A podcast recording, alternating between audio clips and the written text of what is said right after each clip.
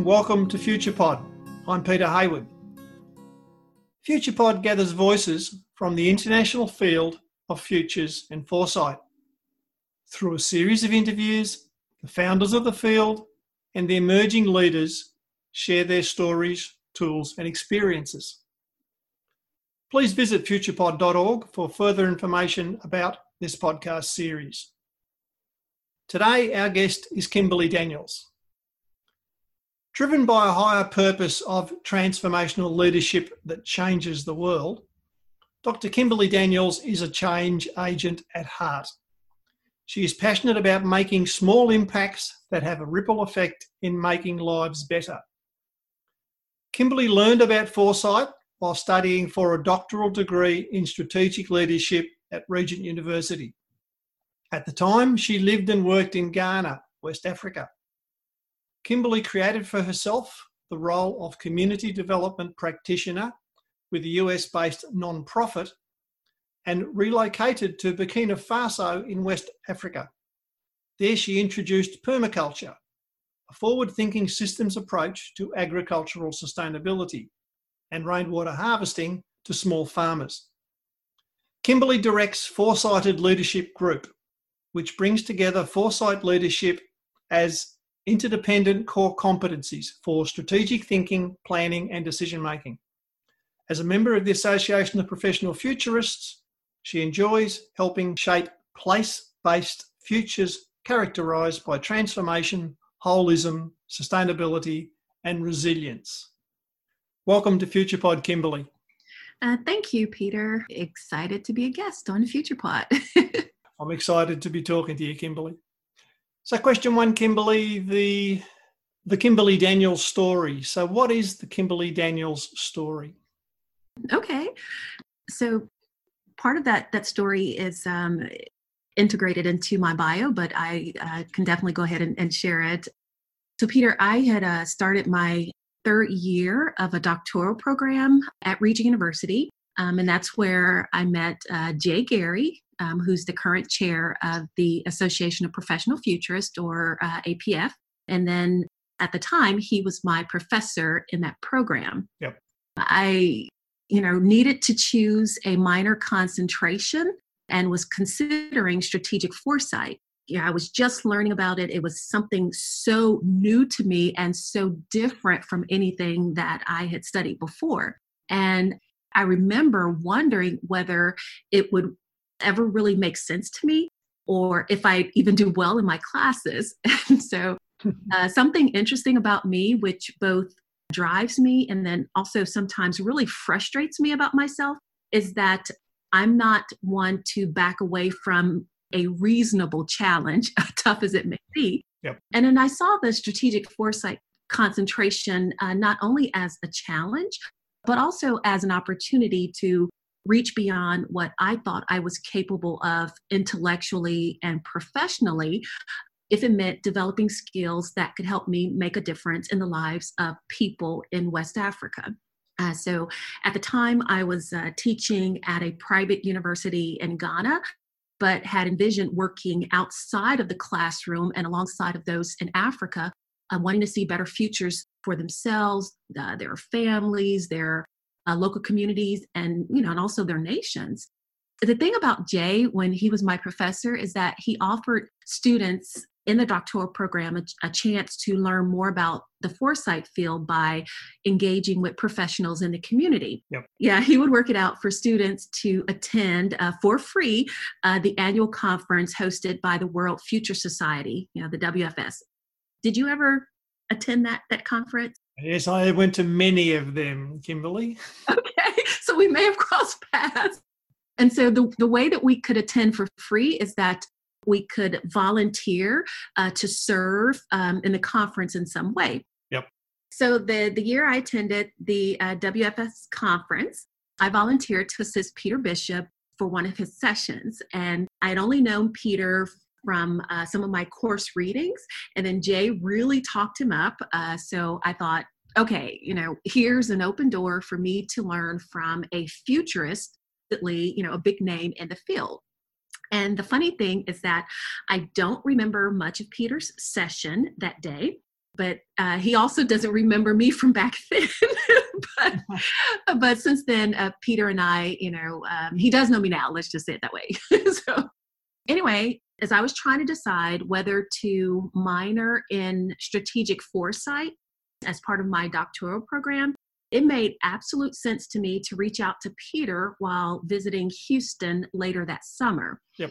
And I thought maybe, you know, he could help me have a better understanding of foresight because I was still like on the fence about it and nervous.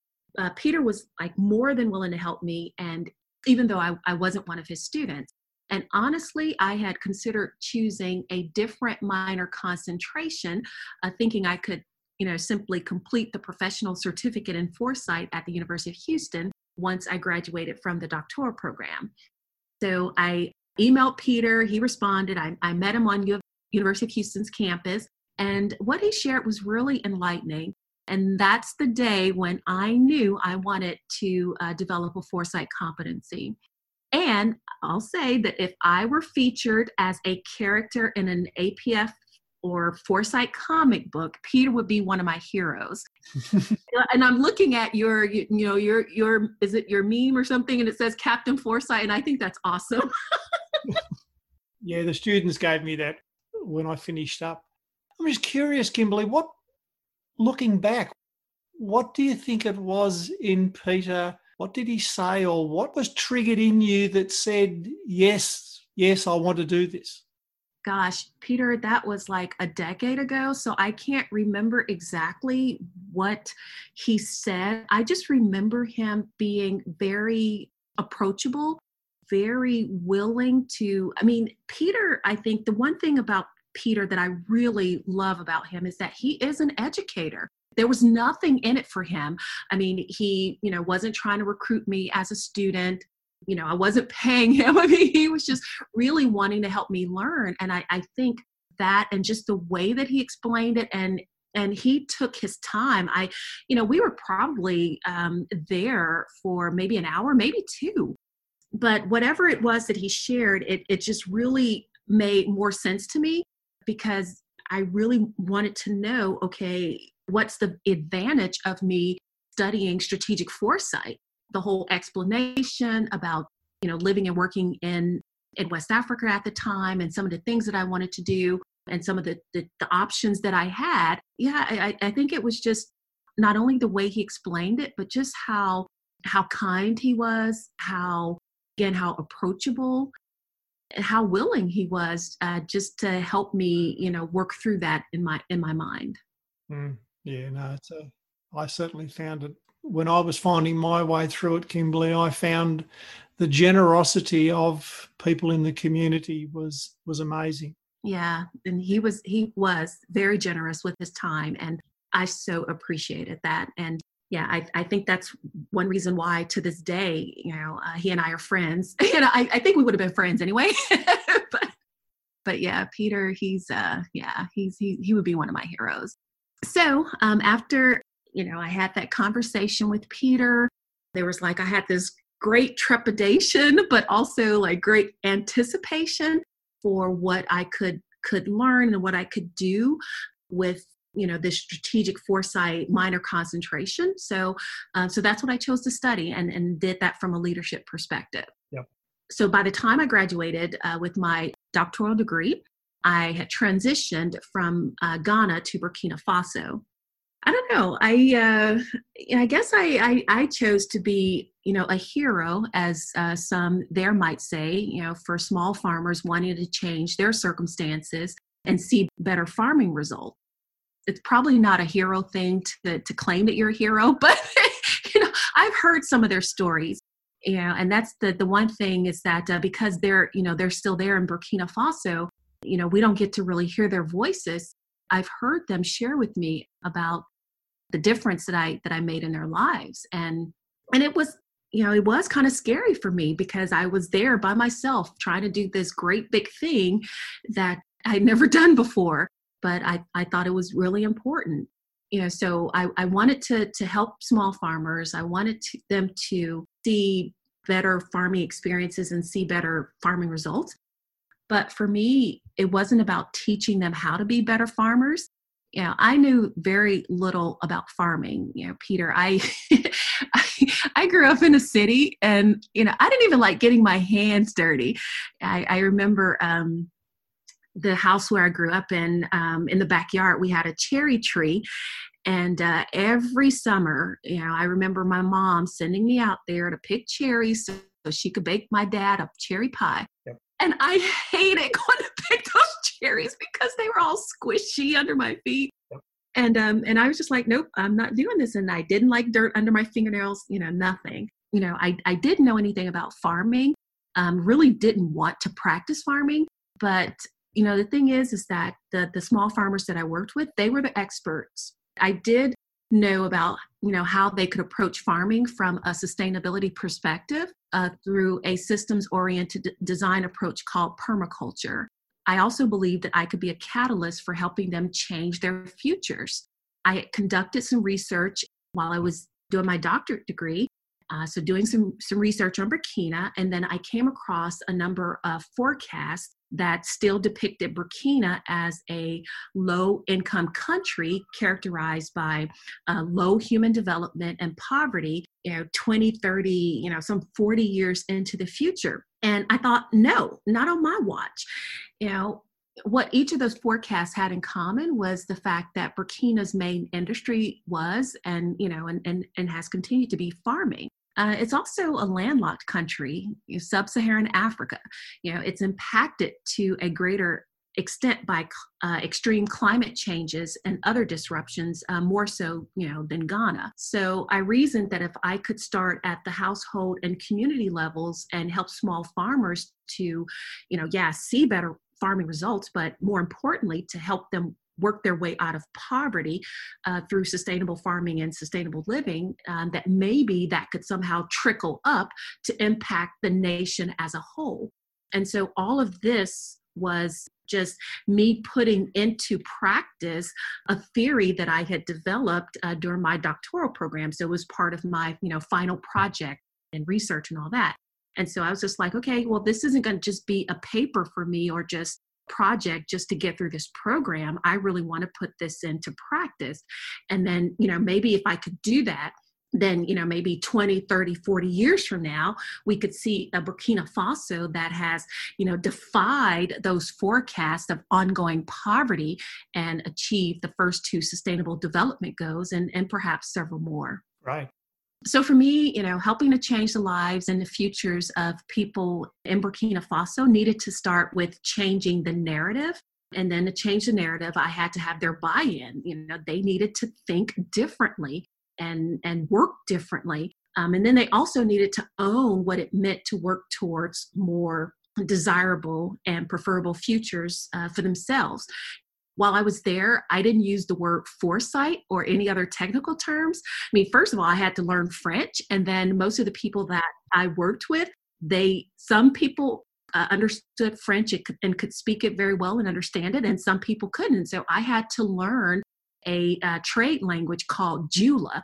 And so in the Jula language, there are, you know, well, first of all, trying to translate from English to French, you know, that's you know that's one thing. Yep. but then trying to translate from either uh, English to Jula or French to Jula, you know, Jula is just one of those language that languages that just it, it reached a certain point and and then you know didn't develop much after that. And so they you know very uh, limited words and concepts. So i you know i didn't see the importance of using the word foresight or technical terms to try to get them thinking about and, and acting with the long-term future in mind I simply challenged them to have a vision for the kind of future they wanted to create for their children and their children's children and, and so on. So, together, yeah, that's what we've been working towards a future that is not characterized by poverty or poor health or a shorter than average lifespan, the one that's truly transformational and holistic. And I can tell you to this day that a number of those that I trained uh, in, Bur- in Burkina have worked their way out of poverty. Right. So, how long would you say you've been in that project for?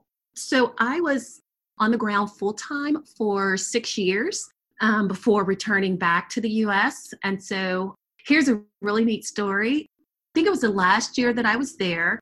one of the, the persons that I had trained, you know, came to visit me. And, uh, and he said, Kimberly, I want to thank you for inviting me to participate in this training. You know, before this training, I was very poor. He said, but now I'm no longer poor. And then he proceeded by explaining why he uh, no longer considered himself as poor. So before the training, I mean, he could barely fix the, the roof on, on his home because you know in, in, the rainy seasons when it does rain you know sometimes i mean that the, the, the rain can just be really intense and so you hear a lot of stories about people's you know either their homes collapsing or their their roofs collapsing and so he was struggling you know trying to keep up with maintenance on on his home and was struggling trying to send his kids to school but after going through the training that I brought uh, to Burkina and then and putting some of those things into practice, he started a whole new business. And then from that income, not only was he able uh, he didn't just repair his you know his his, his home uh, that he had problems with he actually i think he said he built a new home and then he also um, was able to send his kids to private school. Wow. Wow. Yeah. And so that was just something that, I mean, it just really, you know, touched my heart. Just like, you know, wow. And, and for him to share that story with me, because otherwise, if they didn't share their stories, then I wouldn't have known um, how much of an impact that you know that training and that and the learning um, that they, that they had you know how much that impacted their lives and and helping them make different decisions. So yeah, so that's just one of the stories. That's awesome. That's awesome. Yeah, and and several others also, um, you know, they uh, started businesses and and worked their way out of poverty as well. So um, that's something I'm really truly uh, proud of, and just so blessed that um, that I got to do something like that. That's awesome. Is that program continuing? The ones that I train, they are continuing it, but I did have to leave the country since I was the uh, the one that brought the training, then with me not being there, then you know I can't continue it unless I you know do something you know remotely. Yep. You know, made sure that they had the resources and um, and so they have continued doing it, and I continue to hear stories. And the really neat thing about it is that before I did the training, so what I did was um, the, the the, the first time I did the training, we did it over a period of, of eight months altogether. So and then i did it in three different areas of the country. Well started off with two different areas of the country. So i would do it in in uh, the area where i lived and that was twice a month. So you know two saturdays a month. And then during the month i would hop on a bus and this was a bus that was no air conditioning you know uh, the you know just red dirt you know coming in through windows if they were open you know. So by the time you you you, you left that bus i mean you were just covered in red dirt so you know get on this bus and initially it, it, it, took five hours to get you know go one way. Um, but then uh, there was a point where it started you know taking uh, maybe seven or eight hours um, you know for a one way trip. Uh, so i would leave on a uh, monday and then i would do the training uh, tuesday wednesday and thursday and then i would come back um, you know take the bus back uh, to where i lived on a friday and so, in part of the training, we had classroom discussions and talked about the theories. But then, you know, we went someone's farmland and we actually put things into practice. I had rented a house there. And so, for the class that was in my community, I was able to use my front courtyard as a practice and demonstration site. And so we we got out there and we you know we just uh, made organic compost and organic fertilizer and just all this stuff. And so before uh, I did that training, um, oh, and I also took them to Ghana. Yeah, the, I, that first year uh, we got on a bus. I think there was maybe 13 of us or so. Um, we got on a bus and 20 something hours later arrived in Ghana and uh, where they have permaculture center and so there they got to learn more advanced training or they got to have more advanced training and, and learn more in different techniques. And uh, so anyway when i did that training i would say most of them did not have their own farmlands but after the training and you know maybe it took a few years i would say oh gosh, I, I, can't even tell you the number, but I've been hearing about it that uh, they have been purchasing farmlands and practicing this because they know how important it is, and yeah, and they want to wow. to continue uh, with this, you know, sustainable farming, sustainable living. But then they also want to teach their children, which I thought was just really, really important and, and exciting for me because they said before then their children had no interest in farming because they only knew the traditional way of farming. Mm. um, but here they started learning about you know and it wasn't just about farming it was you know how they could you know have better health um, how they could just uh, start different businesses you know just a, a, number of different things. So it was you know combined education and agriculture and community development and all of that. And so um, so yes it, it has continued. I am well, I had wanted to go back this year to do more advanced training, um, but of course that didn't happen. And so my hope is that in the next two years I will get to go back. Has it changed your attitude to getting your hands dirty? uh, so yeah, I, you know, I still like to use gloves when, when I can. But the funny thing is that, you know, yes, I will get out there and I will pick up a, a, a farming tool. Uh, but okay so the truly hilarious thing is that anytime i was i was with the Burkinabè and uh, so that's what you call the people of burkina faso. So i was with the Burkinabè i would pick up a tool and you know um, it, the, it was so funny when i would pick up a pickaxe and then somebody would come and grab it out of my hand yeah, yeah. I didn't know if, if they were doing that, you know, to be polite and, you know, just, you know, because here I am, you know, a, you know, American woman and maybe they, you know, they, they, they were just being polite or maybe they just thought I couldn't handle a pickaxe or a machete. I can understand them taking a machete out of your hands. Fantastic. That's great.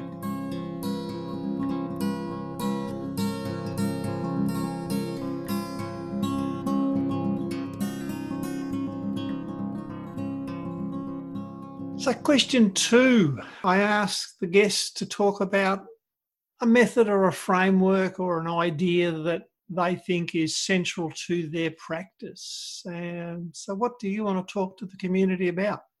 So, yeah, in terms of, of frameworks, I don't know if I would say a particular framework that's essential to my practice because I've worked with different futurists and so they they use different frameworks and and um, if i'm working uh, with them then those are the frameworks that that, that i learn and, and that i use can tell you that mostly when I've explored the future of a topic or an issue, uh, I, I've used Houston Foresight's framework foresight approach. Yep and so that accommodates different research oriented tools and then you know past and, and present assessments. You know you you do a, you know trend scenario and implications analyses.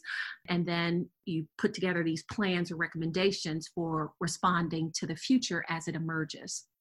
Can you maybe talk through like a case you've done and how you've used the Houston framework to kind of help you do and deliver the piece of work? Um, okay, yes. So I can talk to you. So right now I'm finishing up a one year commitment as a 2020 APF Emerging Fellow. Um, and I've used uh, Houston's um, Houston Foresight's framework, foresight approach to explore uh, my topic. That topic is Will World Power Pivot from the West to Eurasia's Heartland by 2050?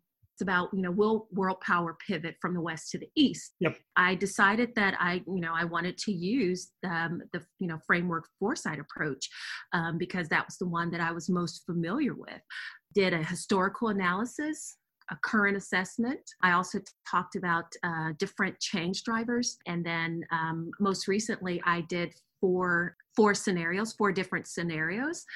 Mm-hmm with the Houston Houston Foresight's framework foresight approach, I've tended to use uh, four scenario archetypes yep. when creating my scenarios, and so um, the the ones that I've used mostly, and that um, you know I say Andy Hines tends to use is uh, continuation, collapse, new equilibrium, and transformation. Yep. Andy is uh, he developed the new equilibrium uh, scenario archetype, uh, and I think uh, his that was based on work that Jim Dator, you know, had, had, had done. So in some ways, it's been a bit challenging for me. I had trouble, you know, tr- articulating differences between that new equilibrium scenario and then a transformational one. Yeah. Yeah um, but uh, you know i'm i'm an experiential learner. You know i learn by doing.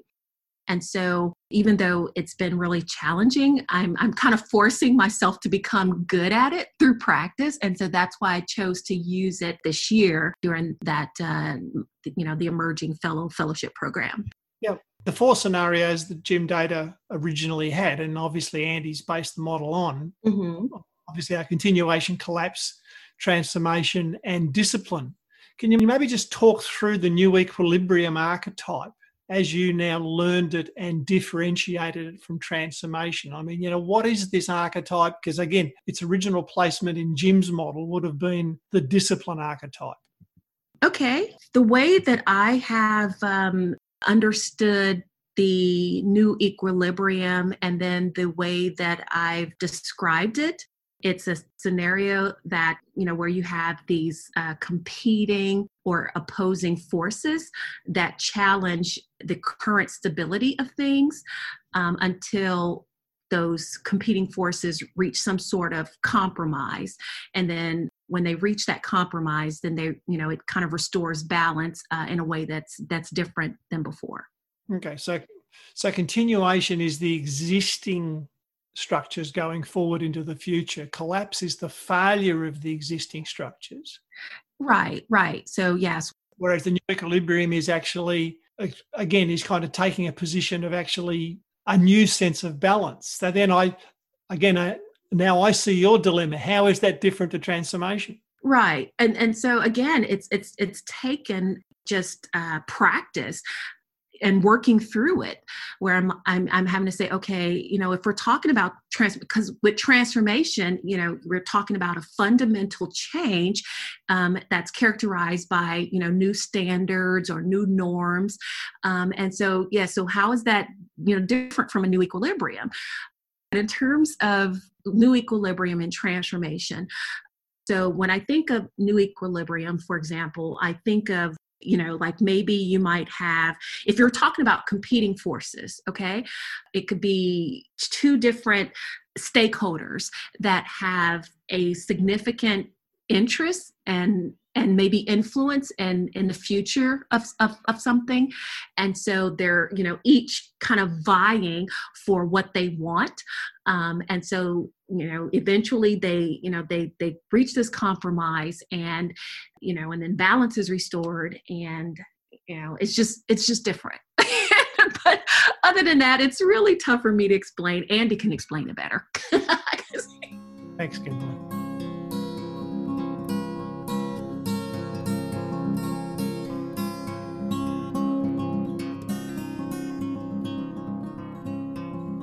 third question is the one where I ask Kimberly, human being, citizen of the world, what are the emerging futures that interest you and get your attention? But also, what are the ways you actually, if you like, ha- handle the changes that are around you? Because of course, change comes at us, and it can it can make people feel disempowered. Mm-hmm. So, how do you wrestle with that? All right. Let me just kind of go back a little bit to your previous question. So, in, in terms of using the, the Houston Foresight's framework foresight approach, um, and then I'm also currently working part of a team that's using four different archety- archetypes that's de- developed by the Institute for Alternative Futures. Um, so that one it's uh, the expectable, challenging, aspirational top down and aspirational bottom up futures. Yep. But if I were to, to have a favorite tool or framework, uh, I would say that it's gaming. Um, and this is something that it's, it's not new to me, but I am really seeing uh, just some, some real positives around it. So in September, I had the opportunity to facilitate a session on the future of diversity in the foresight field and futures. And as part of that Collaborate 2020 session, we played a game called Dreams and Disruptions, uh, and that was developed by Philippines based uh, Center for Engaged Foresight. I've played other foresight games, but I think playing that Dreams and Disruptions one just really sparked a desire to, to create games that I can use, you know, to address poverty, but then also to address, you know, some other issues. So I think it's when you you know an approach like gaming is it allows you to to dialogue and and you know work with with other people around these difficult issues you know in a fun but you know yet a thought provoking way yep. for that you know collaborate 2020 session uh, that i facilitated you know i was joined by shermon cruz um, who's the founder and executive director of center for engaged foresight and then also lonny brook and he's a communications uh, professor at uh, California State uh, East Bay. Lonny is also creative director for the Oakland hub of Black Speculative Arts Movement, and then um, he's a co-executive producer of the Afrofuturist podcast with Ahmed Best. So, and the reason why I wanted to bring that up is that through the the interview with Lonny, that I learned more about Afrofuturism and his work towards democratizing futures and then developing a forecasting practice that isn't racist but is inclusive of black peoples indigenous peoples and other uh, peoples of color yep. so his work just really resonates with my desire to see emerging futures for americans and for others around the world that are you know not only inclusive but which are also positive and, and transformational for people of color. And this is something that excites me, you know, and it scares me. You know, I, am uh, it excites me because I'm a change agent and I'm thrilled to do my part. I see myself as a think and do futurist, and I really sincerely want to help to make the world a better place for for everyone, and that includes the environment. And then it scares me because you know, there's a lot of change uh, you know for the good that i want to influence and, and that i want to see happen. So you know if, if we're talking about emerging futures do i sense around me as a black american woman i'm not okay with what's happening in the us as it concerns racism and inequities and injustices. You know i come across projections of the future um, that forecast ongoing situations of poor education, lack of affordable housing, poor health, uh, low income, high unemployment community redlining and all these things for people of color and you know and especially for blacks and latinos and you know and i think no you know it's similar to when i was in africa you know no not on my watch. So i think i can and i really want to be a part of helping to rewrite the narratives of for people of color uh, here in the US. You know, so one of the things that you and I were, were talking about before we started the recording was about COVID. And so we we've been hearing for months how COVID has disproportionately impacted uh, people of color here in the in the U.S. So when I hear the COVID slogan that you know we're all in this together, in my mind, it's going to take all of us together working towards inclusive futures that are transformational, holistic, preferable, and desirable for all. Mm. So that's one of the things that that yeah, that's you know the emerging futures that that I'm sense making, and that's something that I would love to to work on more in yeah in the near future. I ask, I mean, again, I'm not asking you to necessarily judge the community, but more or less comment, as you say, you are both a female and African American. But as you encountered the Futures and Foresight community and the things it works with, are there things that we as a community could be doing to become better ourselves at actually managing and working with this awareness? Well, I think, and thank you for asking the question. I think awareness is the first part of it. How I got to do that uh, Collaborate 2020 session, I had actually uh, was asked to write an article for the, the APF's Compass newsletter, and, I was you know told that um, you know by the editor at the time that you know they wanted more you know just a diversity of uh, of contributors. Um, but then he also then proposed that i write about diversity in the foresight field. And initially i just thought no that's just that's not something i want to tackle. And then i only had like you know, when he reached out to me, um, the article was actually due in, in five days. And I was like, I can't do this, you know, in five days. But then he extended it, you know, for 10 days.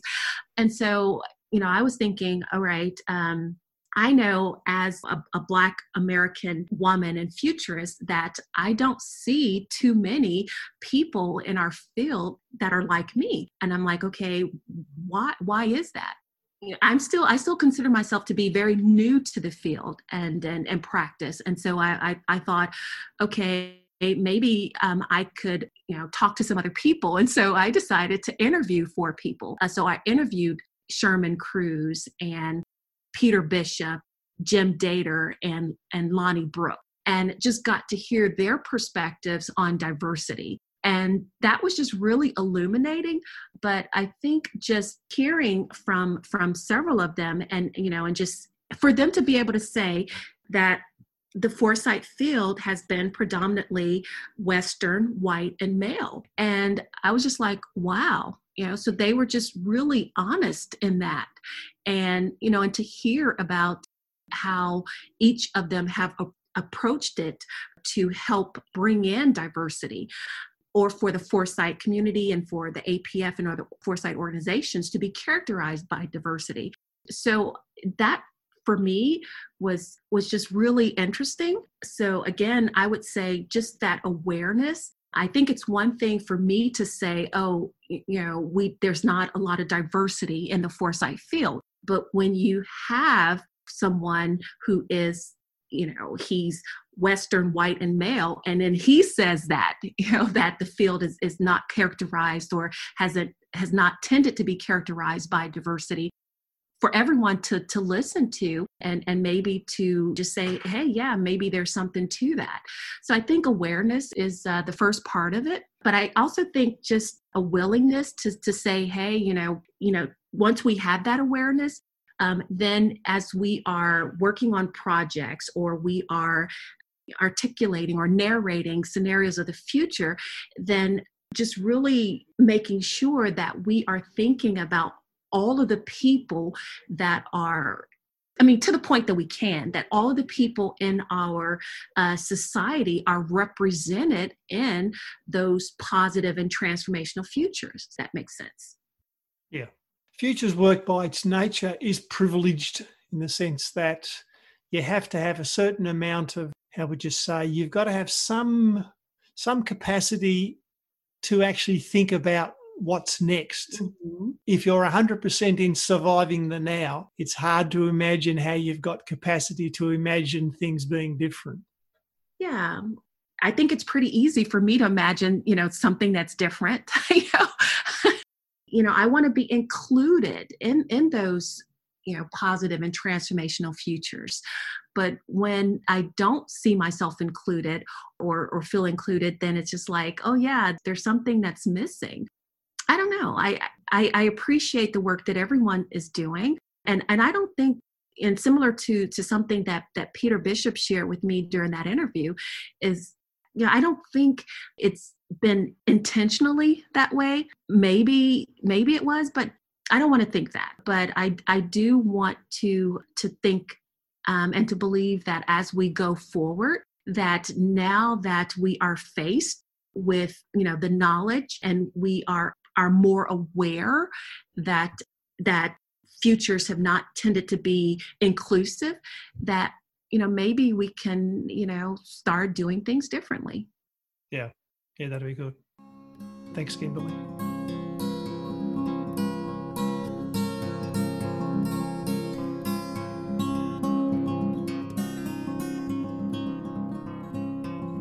fourth question the communication question how does Kimberly explain to other people what she does when those people don't necessarily understand what it is that Kimberly does?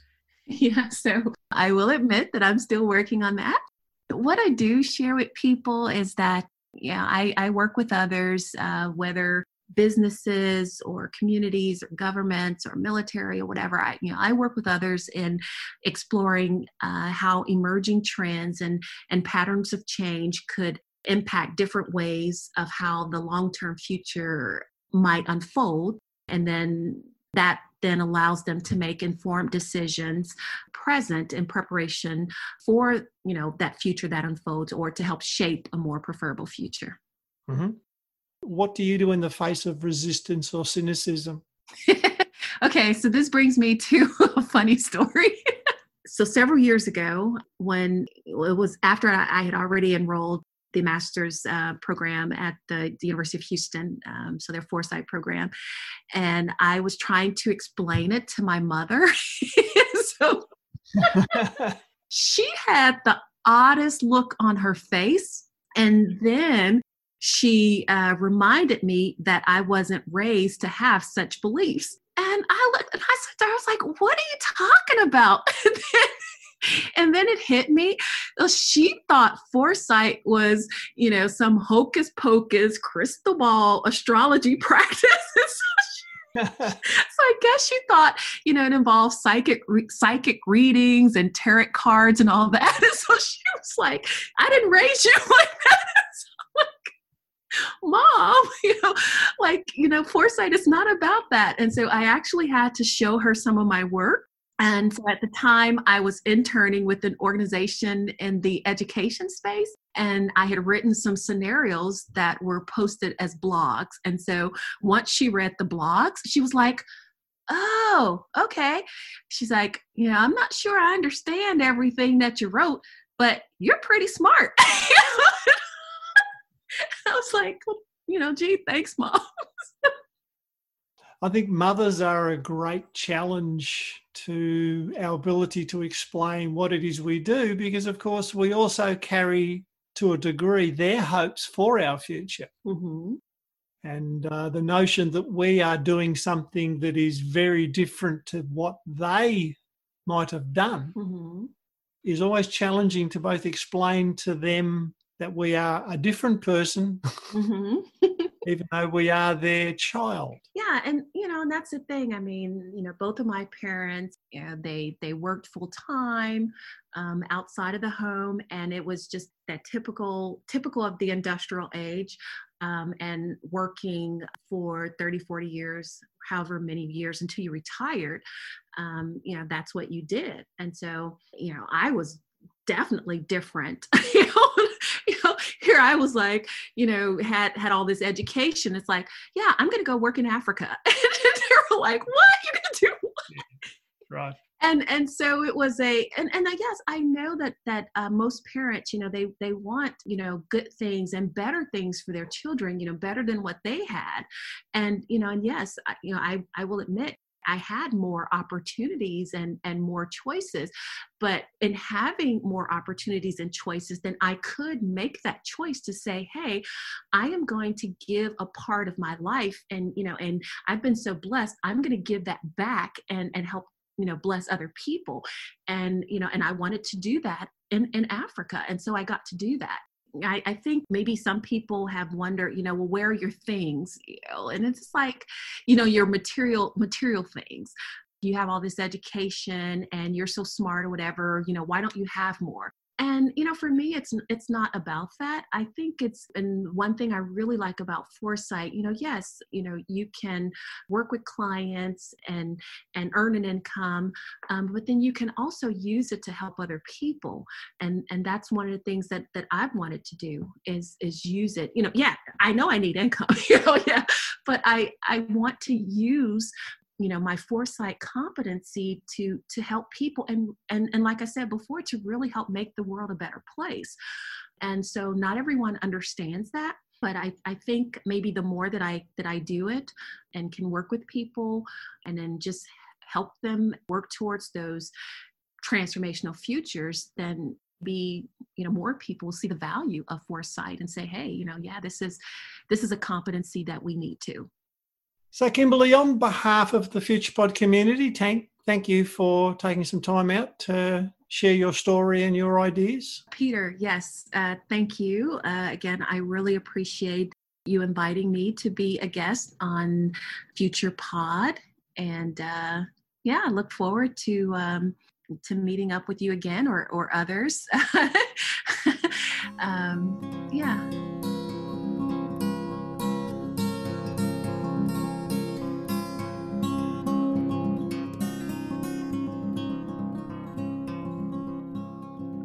This has been another production from FuturePod. FuturePod is a not for profit venture. We exist through the generosity of our supporters. If you would like to support FuturePod, go to the Patreon link on our website. Thank you for listening. Remember to follow us on Instagram and Facebook. This is Peter Hayward saying goodbye for now.